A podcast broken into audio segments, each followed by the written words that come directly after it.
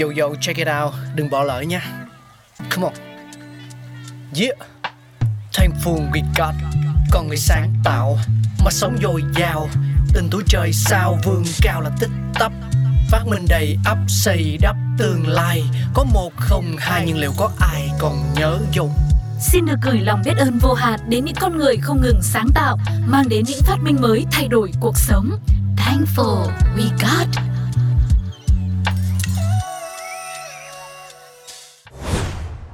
Hello, rất vui được gặp lại tất cả các bạn thính giả của Pladio. Ngày hôm nay chúng ta sẽ cùng tìm hiểu về nguồn gốc ra đời của chiếc dây chuyền, một vật trang sức, một món đồ rất là quen thuộc với những ai yêu thời trang đúng không nào?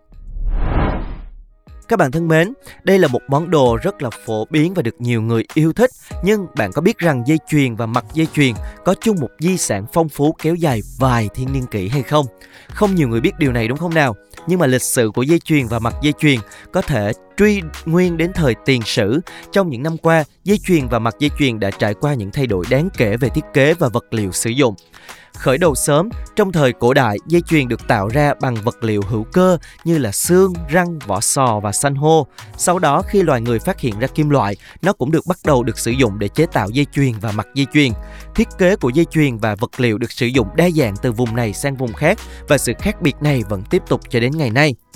Tiếp theo, ở thời Trung Cổ và Phục Hưng, Thời Trung Cổ thì dây chuyền và mặt dây đã được sử dụng như một phần không thể thiếu của trang phục. Còn trong thời kỳ Phục Hưng, vàng và đá quý đã bắt đầu được sử dụng để làm dây chuyền và mặt dây chuyền. Nó không chỉ được coi là thời trang mà còn được sử dụng như để thể hiện địa vị xã hội và tài chính của một người trong xã hội. Đến thế kỷ 19 và 20, đây là thời điểm trang phục đính trang sức xuất hiện và trở thành một hiện tượng ngay lập tức do giá thành thấp của chúng. Dây chuyền và mặt dây chuyền bắt đầu được sản xuất hàng loạt bằng cách sử dụng các mặt hàng rẻ tiền như là thủy tinh, kim loại, đá quý, nhựa, vân vân. Đồ trang sức thời trang trở thành một phần của văn hóa phổ biến với dây chuyền và mặt dây chuyền là một trong những mặt hàng trang sức được sử dụng rộng rãi nhất với mặt dây chuyền dành cho nam giới, trong khi dây chuyền thường à, gắn liền với phụ nữ thì mặt dây chuyền đã được nam giới và cả phụ nữ ưa chuộng.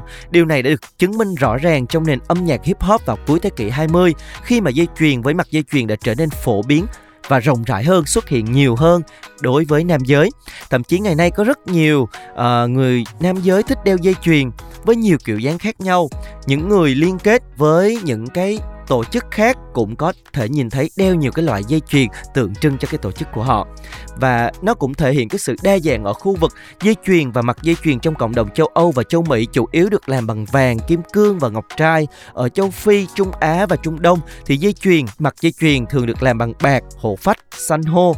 Ở Ấn Độ ưu tiên cho vòng cổ vàng như vòng cổ Kundan và các mặt hàng liên quan khác như Chumka, Chabali, vân vân và trang sức cũng được sử dụng như một phụ kiện thời trang và đầu tư cho tương lai. À, không biết là ở đây những ai có dây chuyền? Thì ngày hôm nay mọi người đã biết được lịch sử ra đời của chiếc dây chuyền cũng có từ rất lâu đời rồi. Cảm ơn tất cả các bạn đã lắng nghe. Hẹn gặp lại các bạn ở những tập tiếp theo nha. Bye bye!